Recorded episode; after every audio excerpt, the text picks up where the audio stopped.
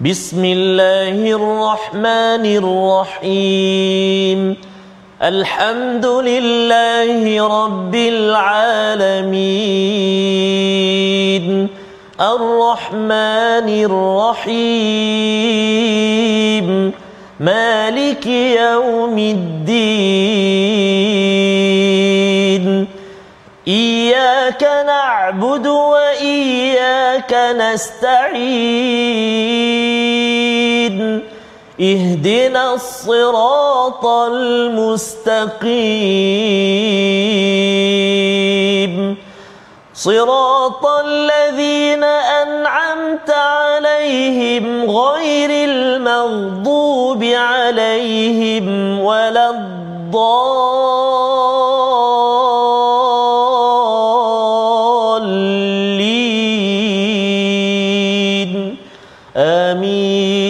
صدق الله العظيم صدق الله العظيم إن الحمد لله نحمده ونستعينه ونستغفره ونعوذ بالله من شرور أنفسنا ومن سيئات أعمالنا من يهده الله فلا مضل له ومن يضلله فلا هادي له أشهد أن لا إله إلا الله وحده لا شريك له وأشهد أن محمدا عبده ورسوله رب اشرح لي صدري ويسر لي أمري واحلل عقدة من لساني يفقه قولي السلام عليكم ورحمة الله وبركاته Apa khabar tuan-tuan dan puan-puan di luar sana?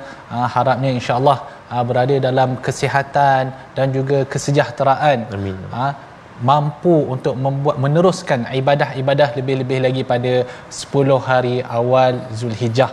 Ha, jadi hmm. insya-Allah pada hari ini tuan-tuan ha, kita akan membaca pada halaman yang ke 541 mungkin tuan-tuan boleh buka daripada awal lah ha, buat persediaan ha, halaman 541 di mana kita akan membaca muka surat yang terakhir daripada surah Al-Hadid ya? Jadi alhamdulillah pada hari ini ha, kita ditemani juga oleh al-fadil ustaz Tarmizi Sattar. Oh. apa khabar ustaz? Alhamdulillah Al-Fadhil uh, doktor. Uh, kalau ana tebalah tahu tafkim lah. Allah kena Ah, kau lupa. ah, sahabat uh, kita seorang guru kita uh, tir. Tir. Ta- itu murakab tarqiq. lah Ah. tarqiq lah. Oh, jadi doktor sihat lah. Cepat kita masuk segmen tajwid tu ya terus praktik terus terus berarti Ah, okay. uh, sebelum kita ni doktor nak, nak tanya sikit lah doktor. Aha, aha. Uh, kata silap kita hari ni di Malaysia hmm. uh, ataupun uh, maaf di, di uh, sahabat-sahabat Duyufur Rahman di Mekah hari ni hari Tarwiyah eh. Ah, hari Tarwiyah Boleh kongsi ke-8. sikit, Doktor? Hari ke-8 kebia- Zulhijjah. Ah, kebiasaannya kalau hari Mhm. ni kalau di Mekah sana uh, para jemaah haji akan pergi ke Mina lah. Ah, bergerak ke Mina. Dia akan bergerak ke Mina. Ah, kemudian dia akan uh, duduk di Mina ah, sementara Mhm. sebelum uh, hari Arafah nanti mereka akan bergerak ke bumi Arafah. Oh. Allah, Masya Ah, Allah. tetapi kadang-kadang dia ikut daripada jemaah ke jemaah. Ah, Ah, dia bergantung. bergantung. Ah, kadang-kadang setiap negara itu ada dia Beza. punya ah, ada dia punya cara pergerakan ah, dia itulah. Tapi kalau ikutkan hari ini hari tarwiyah lah. Jadi uh, para jemaah haji mula buat persediaan Masya untuk Allah. pergi ke hari yang paling agung. Ah iaitu hari apa? Al, uh, Yaum Arafah. Arafah. Dan kita harap uh, para jemaah kita berada dalam keadaan yang sihat. Amin, ya Rabbal Ah, kerana kalau kita tidak sihat ni susah untuk kita nak buat ibadah. Lebih-lebih lagi kita punya tuan guru kesayangan kita lah. Ah Ustaz Fazrul yang Ya. di- berada di sana. Moga Allah Subhanahu Wa Amin, Taala ya. pelihara beliau. Moga Allah Subhanahu Wa Taala uh, memberikan taufik dan hidayahnya. Subhanallah. Kan? Ah, jadi uh, itulah ki- apa yang kita harapkan untuk mereka dan InsyaAllah. juga kita kita, harapkan agar kita juga uh, akan mendapat Amin. uh, inilah Jemputan. peluang lah kan jemputan untuk jadi dhuyufur rahman. Amin, Okey. amin, ya. Terima kasih Ustaz. Ya, jadi jelas ya tadi boleh eh untuk hari tarwiyah alhamdulillah. Ah, okey, alhamdulillah. Alhamdulillah. Okey. Uh, insyaallah jadi kita uh, akan mulakan Mhm. uh, tadabbur kita tetapi sebelum kita mula kita baca doa ringkas Ya. kita Allahumma allimna ma yanfa'una wanfa'na bima 'allamtana wazidna ilma Amin. dan dan tuan-tuan jangan lupa untuk like dan share ya kebaikan itu perlu dikongsi bersama. Sebelum kita pergi dengan lebih mendalam uh, kita lihat terlebih dahulu uh, kita punya sinopsis uh, pada hari ini. Ayat yang ke-25 para nabi diutus dengan membawa mukjizat dan menyampaikan kebenaran. Ha, adapun ayat yang ke-26 dan 27 ha, kefasikan sebahagian besar daripada umat para anbiya Ha, kemudian kita pergi pula pada ayat yang ke-28 sehingga ke ayat 29 ahli kitab yang beriman akan diberi pahala dua kali. Ha menarik tu. apa maksud dia tu? Ha, nanti insya-Allah kita akan ceritakan sebentar lagi. Ha, dan seperti biasa tuan-tuan sebelum kita mentadabbur ayat-ayat ini ha, kita mempersilakan al-fadil ha, ustaz tar ustaz tar.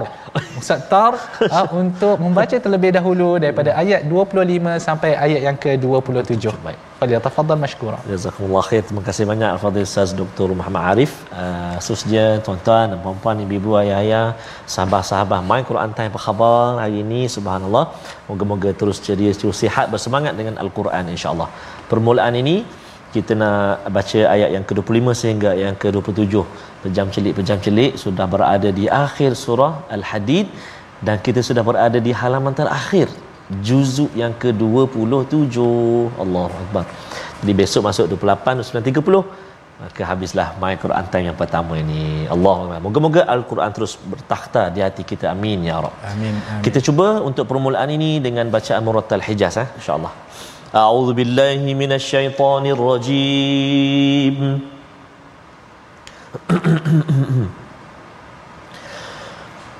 لقد أرسلنا رسلنا بالبينات وأنزلنا معهم الكتاب والميزان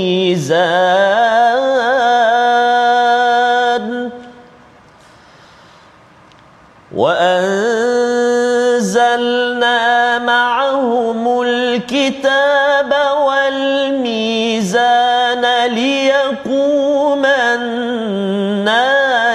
بالقسط وأنزلنا الحديد فيه بأس شديد ومنافع للناس وليعلم الله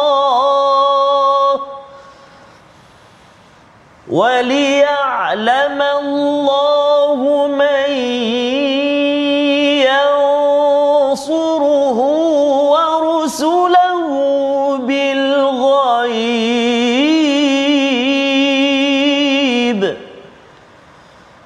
إن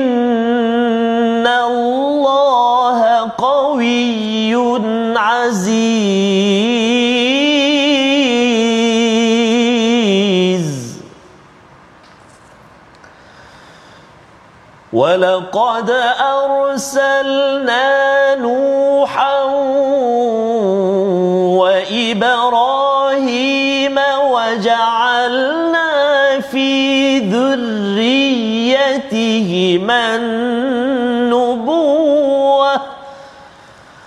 وجعلنا في ذريتهما النبوة والكتاب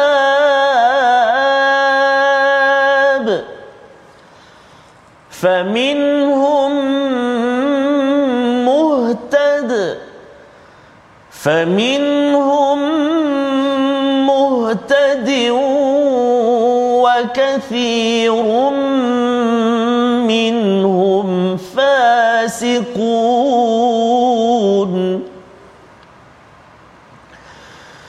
ثم قفينا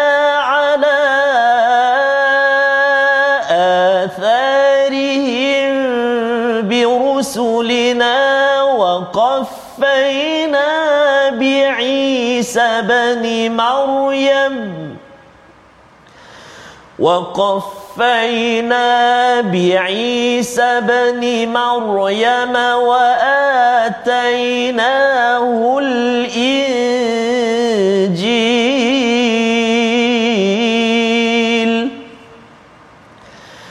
وجعلنا في قلوب الذين اتبعوه رأفة ورحمة ورهبانية ابتدعوها ما كتبناها عليهم إلا إلا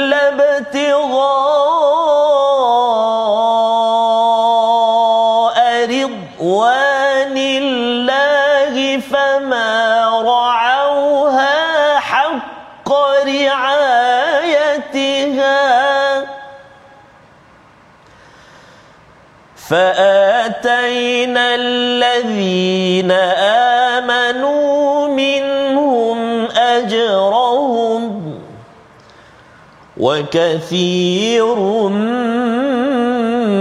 منهم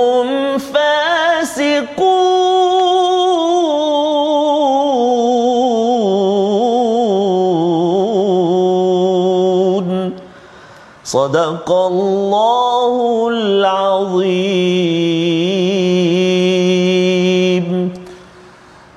Sadaqallahul Azim. Sesungguhnya kami telah utuskan rasul-rasul kami dengan bukti-bukti yang nyata dan kami turunkan bersama mereka kitab dan neraca keadilan agar manusia dapat berlaku adil.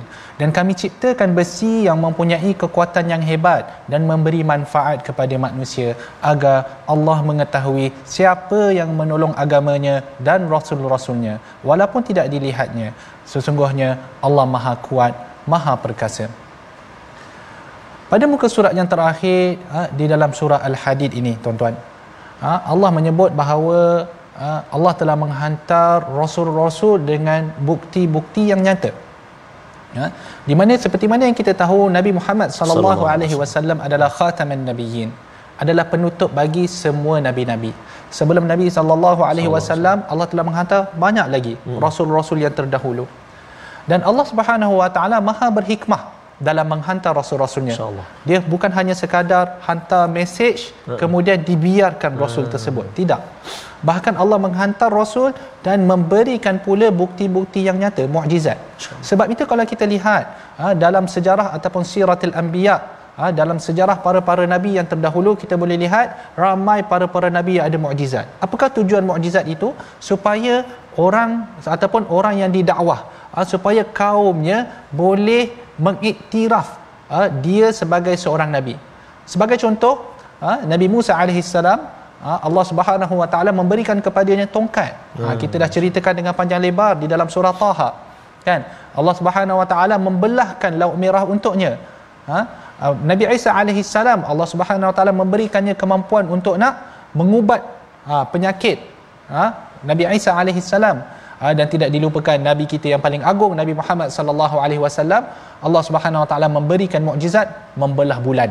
Ha, seperti mana yang telah baru saja kita lalu surah tu kan ustaz? Iqtarabatis saatu wa ansyaqqal qamar.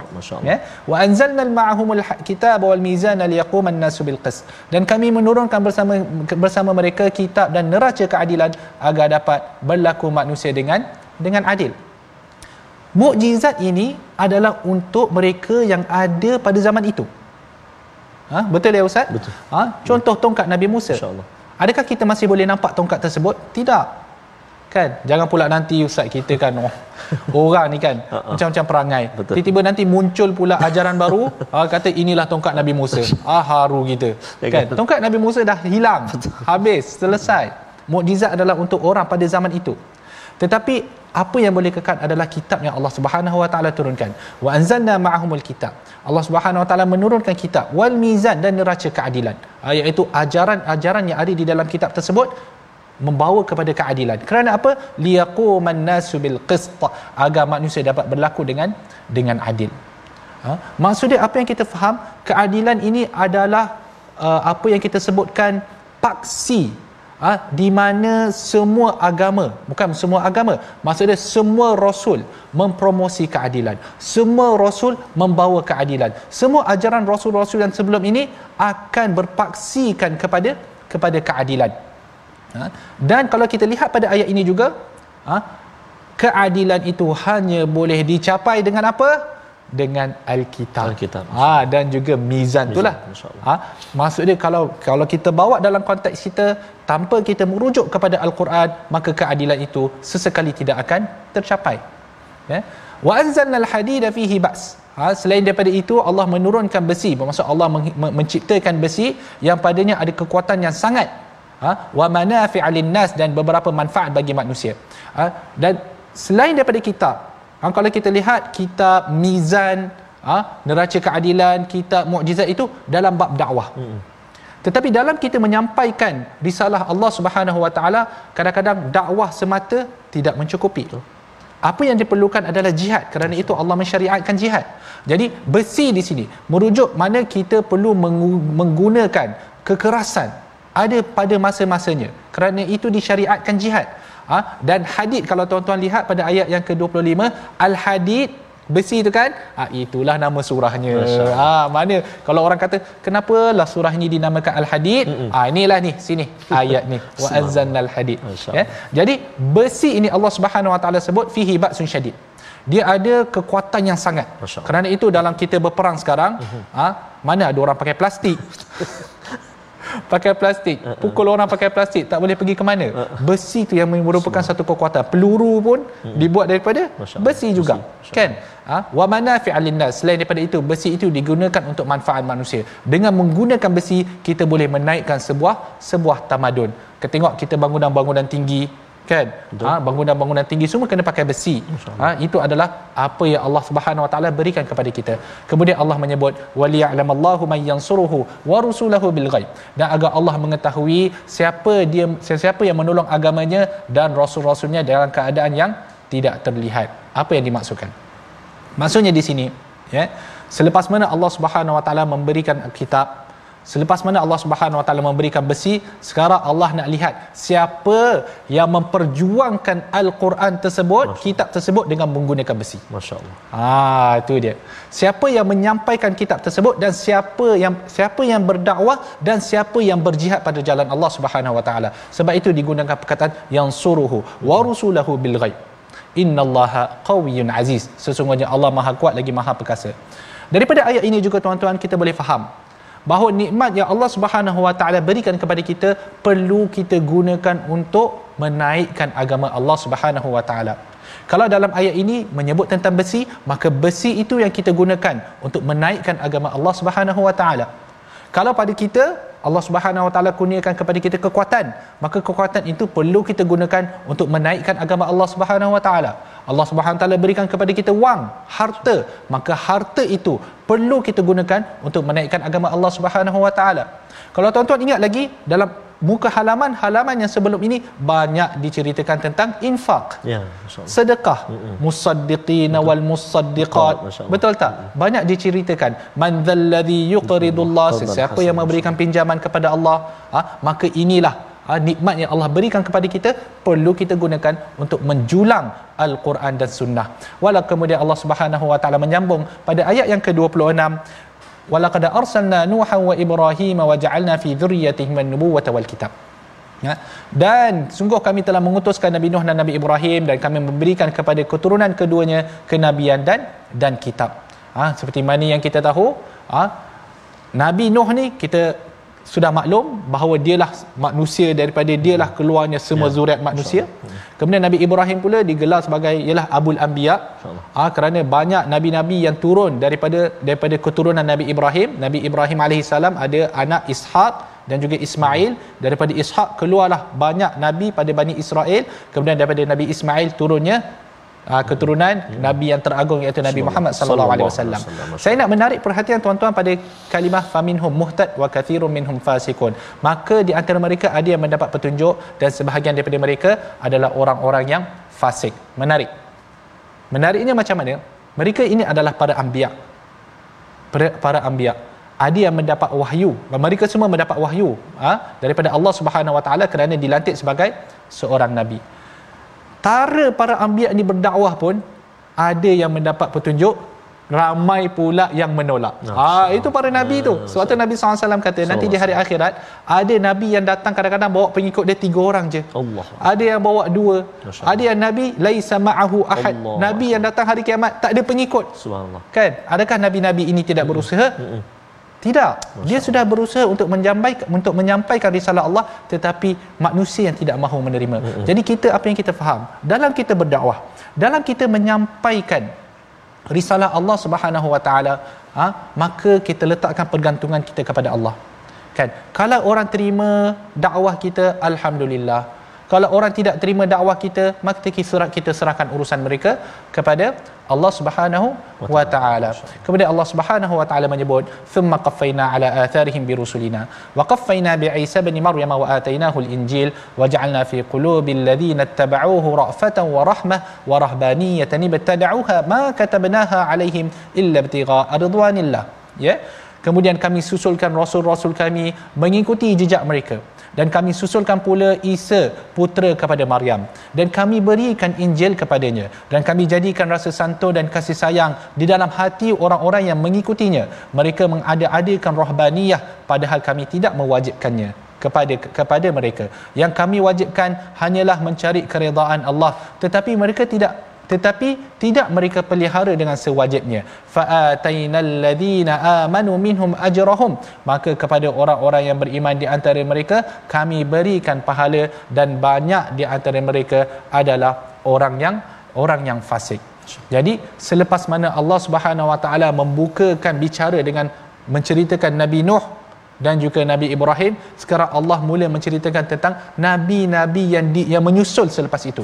Banyak nabi yang menyusul ini menunjukkan rahmat Allah Subhanahu Wa Taala kepada manusia. Kerana Allah tidak akan membiarkan satu-satu kaum itu ha, berada dalam keadaan kesesatan tanpa disampaikan kepadanya uh, risalah daripada Allah Subhanahu Wa Taala. Sebab itu kita lihat Ha, kalau kita lihat thumma qaffayna ala atharihim. Kami menyusulkan rasul-rasul kami selepas itu iaitu selepas Nabi Nuh alaihi salam. Kemudian Allah menyusulkan pula Nabi Isa alaihi salam wa atainahul injil. Ha, ini ayat ini Allah membicarakan tentang Nabi Isa alaihi salam. Ha, iaitu seperti mana yang kita tahu Nabi Isa adalah nabi yang datang sebelum Nabi Muhammad sallallahu alaihi wasallam. Dan Allah Subhanahu wa taala memberikan kepadanya kitab kitab Injil ya? Ha, kemudian Allah Subhanahu Wa Taala menjadikan dalam hati orang-orang yang mengikutinya itu rasa sopan santun kasih sayang dan kerahiban yang mereka mengada-adakannya padahal Allah tidak mewajibkannya. Apa yang dimaksudkan ayat dalam ayat ini? Kita akan ceritakan sebentar lagi. Kerana sebelum itu kita nak lihat terlebih dahulu perkataan pilihan kita pada hari ini iaitu qafa ataupun asalnya adalah qafawa iaitu mengikuti ataupun menyusul ha, dan ia disebut sebanyak lima kali di dalam Al-Quran. Ha, jadi itu yang kita sebutkan tadi di dalam ayat yang ke-27 summa qaffaina Allah menyusulkan kan ha, Allah menyusulkan jejak-jejak mereka iaitu jejak-jejak para nabi itu ha, dengan rasul-rasul yang lain. Maksudnya banyak lagi rasul-rasul. Ada yang kita kenal ada yang kita ya, tak kenal. betul. itu yang disebabkan oleh Allah Subhanahu Wa Taala ha, ada yang kita tahu. Ha, kemudian ada yang Allah Subhanahu Taala tak ceritakan ha, pun ha, di dalam al-Quran. Ha, tetapi mereka wujud dan mereka telah telah telah memperjuangkan ataupun menyampaikan risalah Allah Subhanahu Wa Taala. Kita berehat sebentar. My Quran Time baca, faham, amal.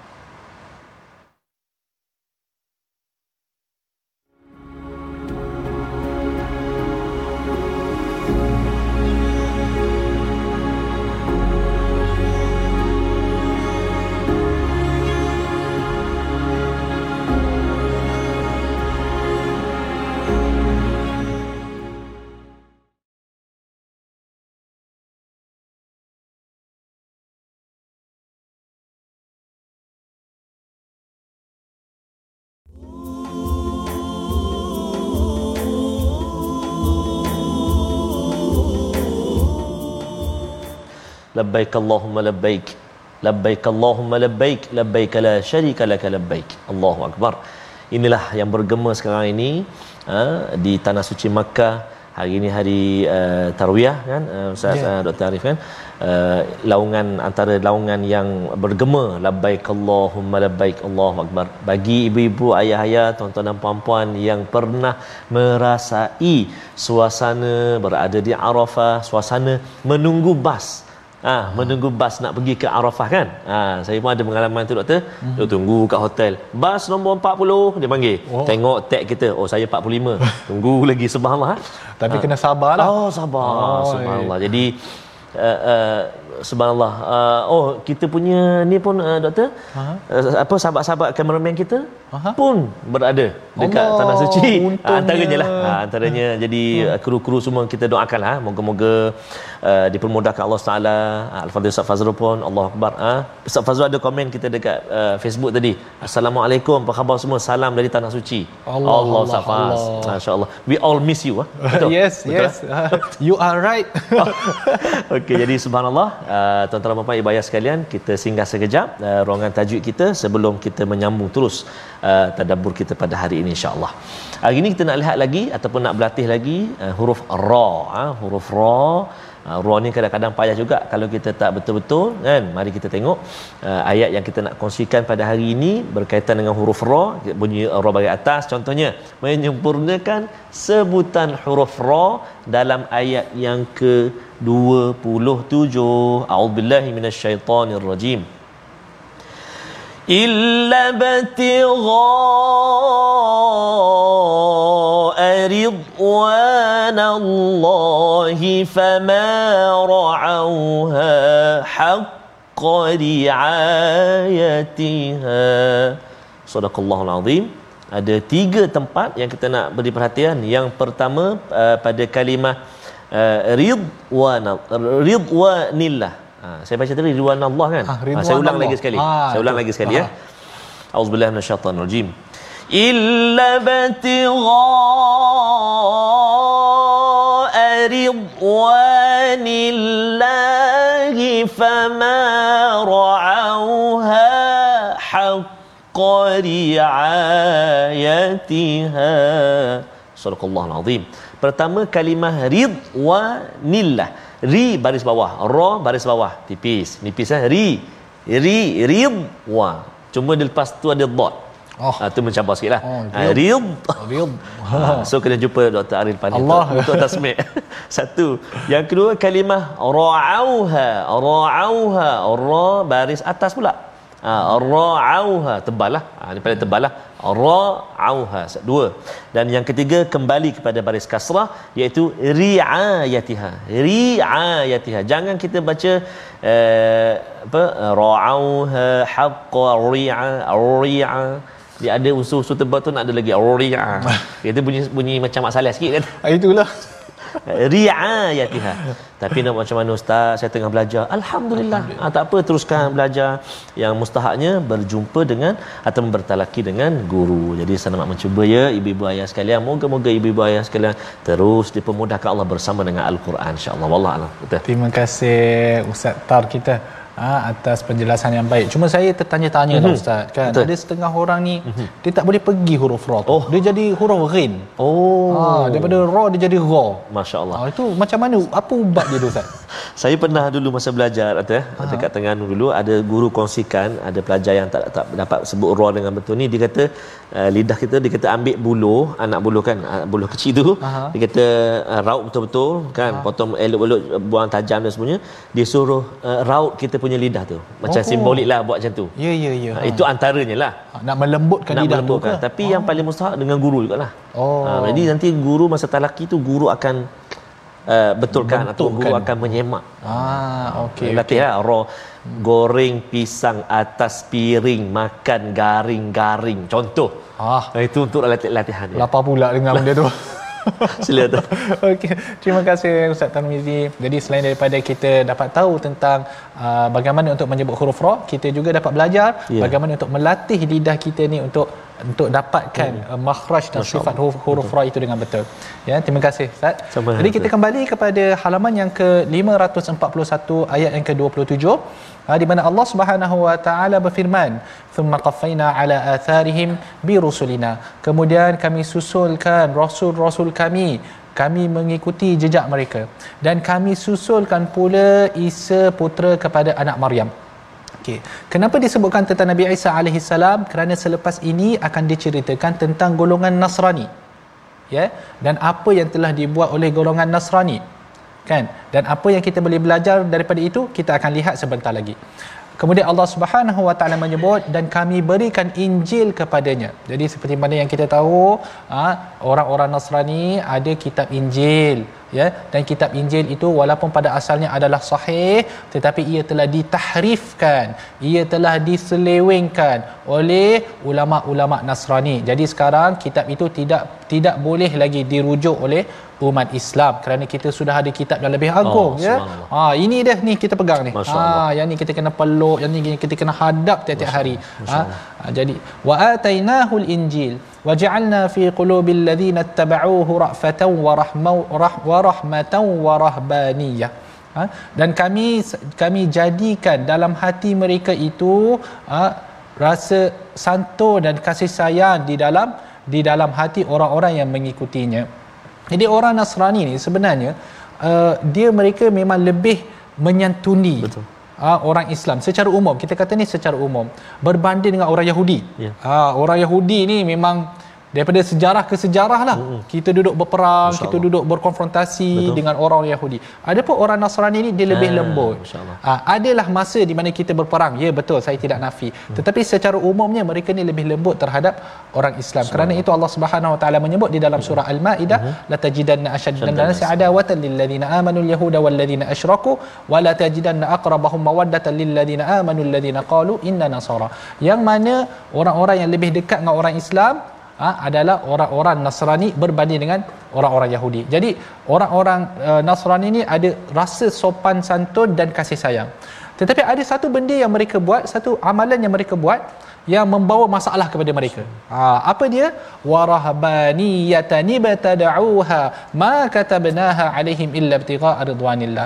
Tetapi mereka ada membuat satu rahbaniyah. Hmm. Rahbaniyah ni bermaksud mereka melakukan satu amalan yang lebih lah hmm. uh, untuk mendekatkan diri mereka kepada Allah Subhanahu Wa Taala. Ini tidak diwajibkan oleh Allah Subhanahu Wa Taala, tetapi mereka yang mengada-adakannya. Kan? Sebab tu ada juga disebutkan antara ruhban ni antara kita panggil apa pendeta ke? Kita panggil pendeta ataupun dia punya paderi-paderi ada yang tidak ada yang tidak berkahwin. Ada yang tidak boleh berkahwin. Dan benda ini hanya akan membawa masalah kepada mereka di kemudian hari. Ini tidak diwajibkan oleh Allah Subhanahu Wa Taala tetapi mereka yang mengada-adakannya sendiri. Dan mereka Allah hanya mewajibkan kepada mereka apa dia? Ibtigha ridwanillah. Allah mewajibkan agar kamu mencari keredaan Allah dalam kerangka kemampuan kamu dalam kerangka kemampuan kamu tetapi orang Nasrani ini dia nak buat lebih Hmm. Jadi akhir sekali mereka menjuter jerumus di dalam satu masalah yang besar. Hmm. Kan? Fama ra'auha haqqa ri'ayatiha. Jadi apa yang Allah wajibkan pada kamu tak mampu kamu nak jaga. Kan? Buat apa? Buat benda yang lebih kalau benda yang asal tu kamu tidak jaga. Sebagai contohlah, kan? Ha, kalau kita umat Islam, ha, Allah mewajibkan ke atas kita solat fardu. Hmm. Ha, dan solat fardu ni ganjaran dia sangat besar. Masya-Allah. Ya, ada setengah orang mungkin solat fardu dia tak berapa nak jaga oh. tapi dia jaga benda-benda yang lain, solat sunat lah. Sunat. Dia mendahulukan solat sunat atas solat fardu ini menjadi masalah. Ah. Sepatutnya solat fardu terlebih dahulu. Solat sunat itu adalah untuk nak tambahan. nak tambahan, nak melengkapkan apa yang kurang hmm. kan. Ha, jadi itulah yang berlaku. Apa yang diwajibkan oleh Allah tidak pula dijaga oleh orang Nasrani, mereka-mereka pula amal ibadat yang lain yang akhirnya mereka semua ke mana pergi? Ke arah lembah kesesatan. Fa'ataina alladhina amanu minhum ajrahum. Pada ayat yang ke-27 kita dah berada di penghujung ayat. Maka kami memberikan pada orang-orang yang beriman di antara mereka pahala pahala mereka. Wa kathirum minhum fasiqun. Dan ha, ramai daripada kalangan orang-orang yang orang-orang yang uh, Nasrani itu mereka adalah orang-orang yang fasik. Maksudnya orang-orang Nasrani secara umum kalau kita mengambil dalam konteks zaman sekarang mereka adalah kufur kecuali hmm. orang yang benukar ataupun yang memeluk Islam maka itulah orang-orang yang beriman. Kita tidak boleh mengatakan orang-orang Nasrani itu mereka beriman. Tidak kerana jelas di dalam surah al-maidah Allah menyebut laqad kafara alladhina qalu innallaha thalithu thalatha. Ha? telah kufur orang-orang yang mengatakan bahawa Allah ni satu daripada tiga. Itu adalah akidah orang Nasrani. Adapun orang-orang yang telah orang kata apa meninggalkan agama Nasrani dan memeluk Islam maka itulah yang disebutkan fa'atainal ladina amanu minhum ajrahum Allah memberikan kepada mereka pahala mereka dan mereka juga akan mendapat cahaya ya. ha, di hari akhirat kerana mereka telah memeluk Islam dan telah menjadi umat Nabi Muhammad sallallahu alaihi wasallam. Kemudian Allah Subhanahu wa taala menyambung ha, pada ayat yang ke-28. Tetapi sebelum itu ada satu pengajaran yang saya nak bawa pada ayat yang ke-27 iaitu kalau kita lihat warahbaniyatani batada'uha. Hmm. di mana orang-orang Nasrani mereka mereka cipta satu ibadah yang sebenarnya Allah tidak wajibkan kepada mereka. Hmm. Allah Subhanahu wa taala bila menurunkan syariat Allah mengambil kira kemampuan manusia. La yukallifullahu nafsan illa wus'aha.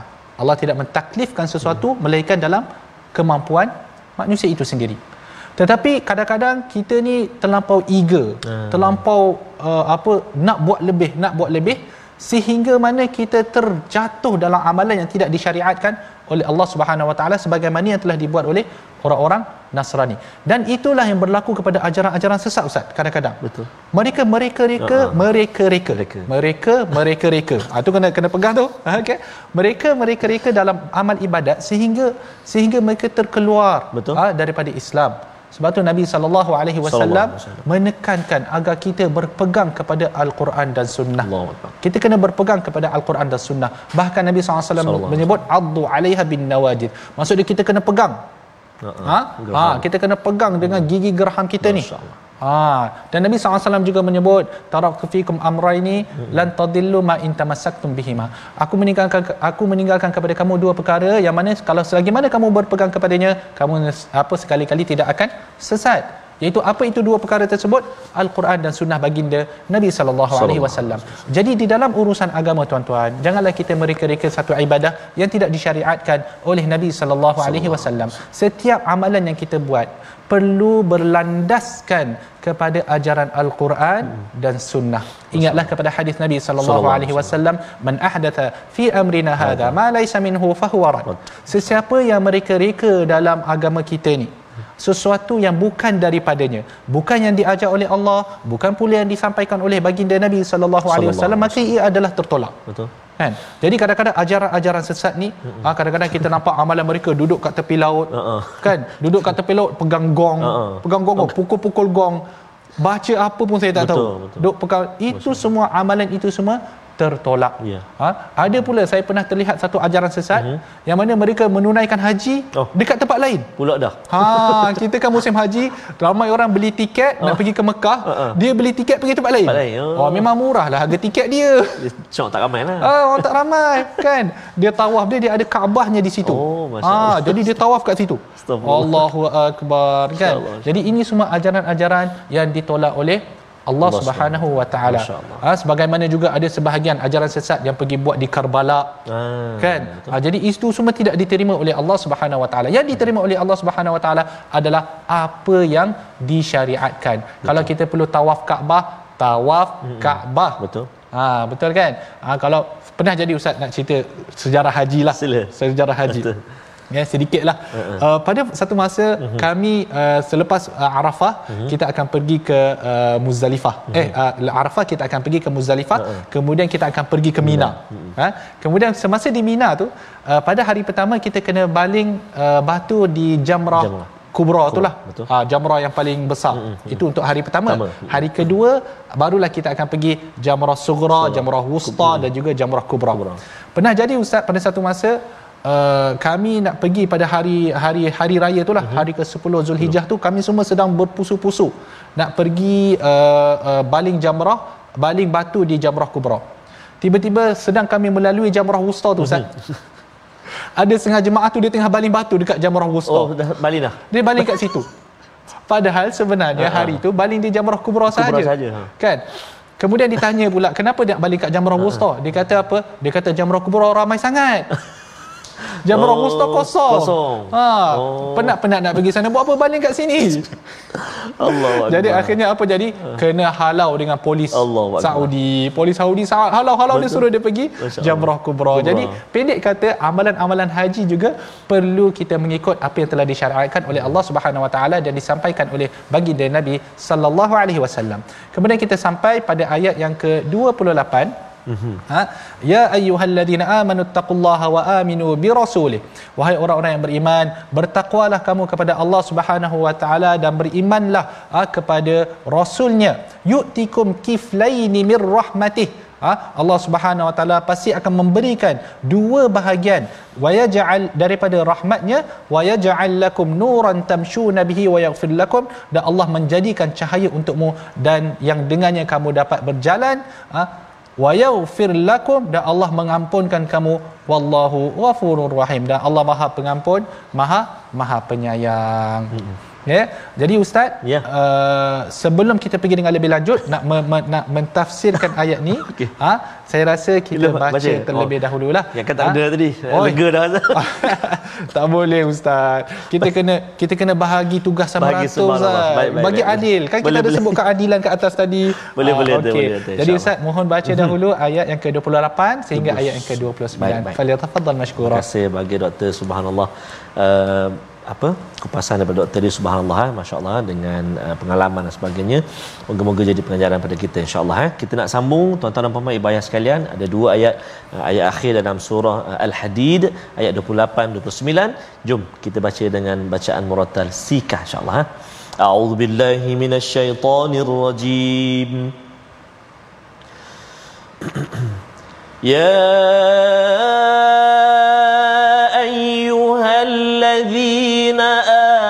ya اتقوا الله وآمنوا برسوله. وآمنوا برسوله يؤتكم كفلين من رحمته ويجعل لكم نورا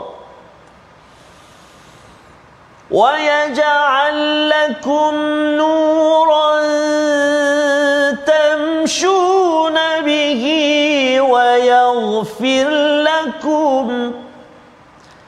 والله غفور رحيم.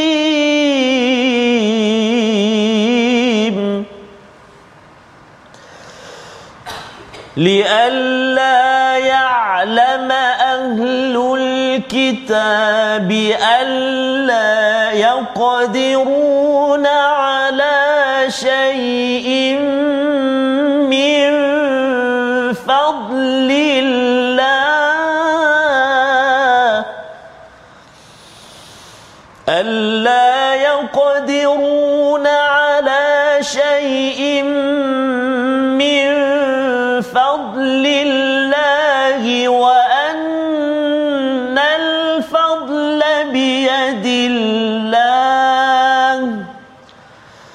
وأن الفضل بيد الله يؤتيه من يشاء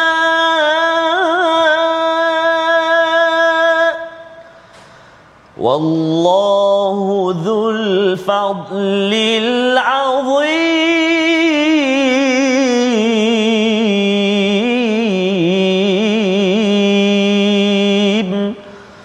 صدق الله العظيم Sadaqallahul azim wahai orang-orang yang beriman bertakwalah kepada Allah dan berimanlah kepada rasulnya Muhammad nescaya Allah memberikan rahmatnya kepadamu dua bahagian dan menjadikan cahaya untukmu yang dengannya kamu dapat berjalan serta dia mengampuni kamu dan Allah Maha Pengampun Maha Penyayang agar ahli kitab mengetahui bahawa sedikit pun mereka tidak akan mendapat kurniaan Allah jika mereka tidak beriman kepada Muhammad. Dan kurniaan itu ada di dalam kekuasaan Allah. Dia memberikannya kepada sesiapa sahaja yang dia kehendaki dan Allah itu mempunyai kurniaan yang yang besar.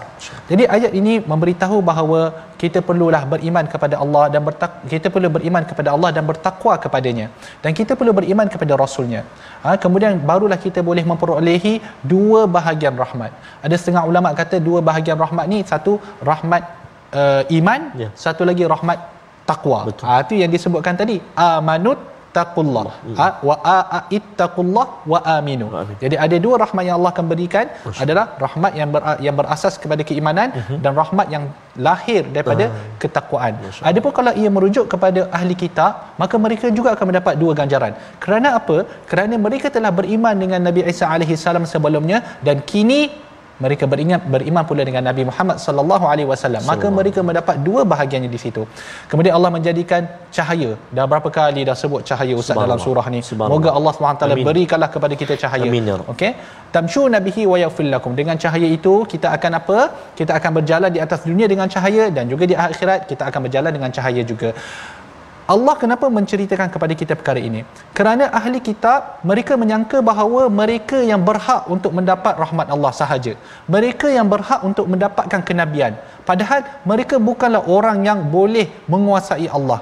Allah ni maha perkasa yang tidak dikuasai oleh sesiapa pun. Sebab itu Allah memberikan kenabian kepada kita, kepada umat Nabi Muhammad sallallahu alaihi wasallam. Menarik ustaz, ya. kalau kita lihat dalam sejarah berapa ramai hmm. nabi yang diutuskan pada Bani Israel? Oh, ramai. Betul. Tapi akhirnya apa yang jadi? Ya ramai juga yang sesat. Dan alhamdulillah ya. umat Nabi Muhammad SAW hanya memerlukan kepada seorang nabi. Seorang nabi yang agung tetapi yang beriman kepadanya adalah Allah. begitu ramai. Dan empat ratus tahun lebih Betul. masih lagi kita semua hmm. menzahirkan keimanan kepada Allah dan dan rasulnya. Dan akhir sekali Allah menyebut wa annal fadla biyadillah. Allah yang kurnia itu milik Allah. Hmm. Dia memberi kepada sesiapa yang dia kehendaki bukan seperti mana yang didakwa oleh Israel eh, Yahudi dan Nasrani. Wallahu dzul fadl azim dan Allah mempunyai kurniaan yang besar. Jadi tuan-tuan, uh, mengakhiri sesi ini kita lihat dahulu resolusi kita ataupun tindakan yang boleh kita buat hasil daripada tadabbur ayat-ayat ini. Tuan-tuan boleh lihat yang pertama adalah kita menggunakan kelebihan diri untuk bantu agama Allah Subhanahu Wa Taala. Yang kedua, kita tidak mengada-adakan sesuatu yang tiada dalam syariat syariat Islam iaitu perkara-perkara yang bid'ah dan yang ketiga adalah kita tetap beriman dan beramal dengan jalan yang dibimbing oleh baginda Nabi Muhammad sallallahu alaihi wasallam. Jadi untuk lebih mendapat keberkatan ah, kita nak minta ustaz oh. kita ustaz tar oh, uh, untuk memimpin bacaan doa. Falyatafaddal masykur terima kasih fadil doktor. A'udzu billahi minasyaitonir rajim bismillahirrahmanirrahim. Alhamdulillahi rabbil alamin. Wal aqibatu lil muttaqin. Wa la udwana illa ala zalimin. Wa salatu wassalamu ala rasulillahil amin. Sayyidina muhammadin wa ala alihi wa sahbihi ajma'in. Allahumma ya Allah wa ya Rahman ampunilah dosa kami ya Allah ampunilah dosa mak ayah kami mak ayah mertua kami muslimin muslimat mukminin minat birahmatika ya arhamar rahimin. Ya Allah wa ya Rahman wa ya Rahim jadikan al-Quran menjadi cahaya petunjuk dalam kehidupan kami ya Allah. Menjadi cahaya penyuluh dalam kehidupan seharian kami ya Allah. Menjadi cahaya yang senantiasa berkelip-kelip bersinar di hati kami ya Allah. Agar dapat kami menuju jalan kepada keredaanmu ya arhamar rahimin. Seterusnya dikurniakan syurgamu ya Allah walhamdulillahi rabbil alamin taqabbalallah Alhamdulillah moga-moga Allah Subhanahu Wa Taala memperkenankan doa kita makbulkan dan juga kita nak bersama mengingatkan diri kita juga untuk kita terus bersama bergabung dalam tabung gerakan Al-Quran. Sudah pasti kita ingin melestarikan Al-Quran dalam kehidupan kita dan kita ingin banyak lagi uh, program-program Al-Quran untuk kita adakan dan moga-moga kita dapat terus melahirkan generasi Al-Quran. My Quran Time pada hari ini berhenti seketika saat ini. Jangan lupa untuk terus bersama dalam ulangan pada malam ini dan juga pada besok uh, pagi. Dan pastinya doktor ya besok kita akan bersama surah baru. Insyaallah nantikan kupasan yang menarik besok insyaallah. Insya dan terima kasih banyak. Assalamualaikum warahmatullahi wabarakatuh. My quran time. Baca, baca faham, faham amal, amal. insyaallah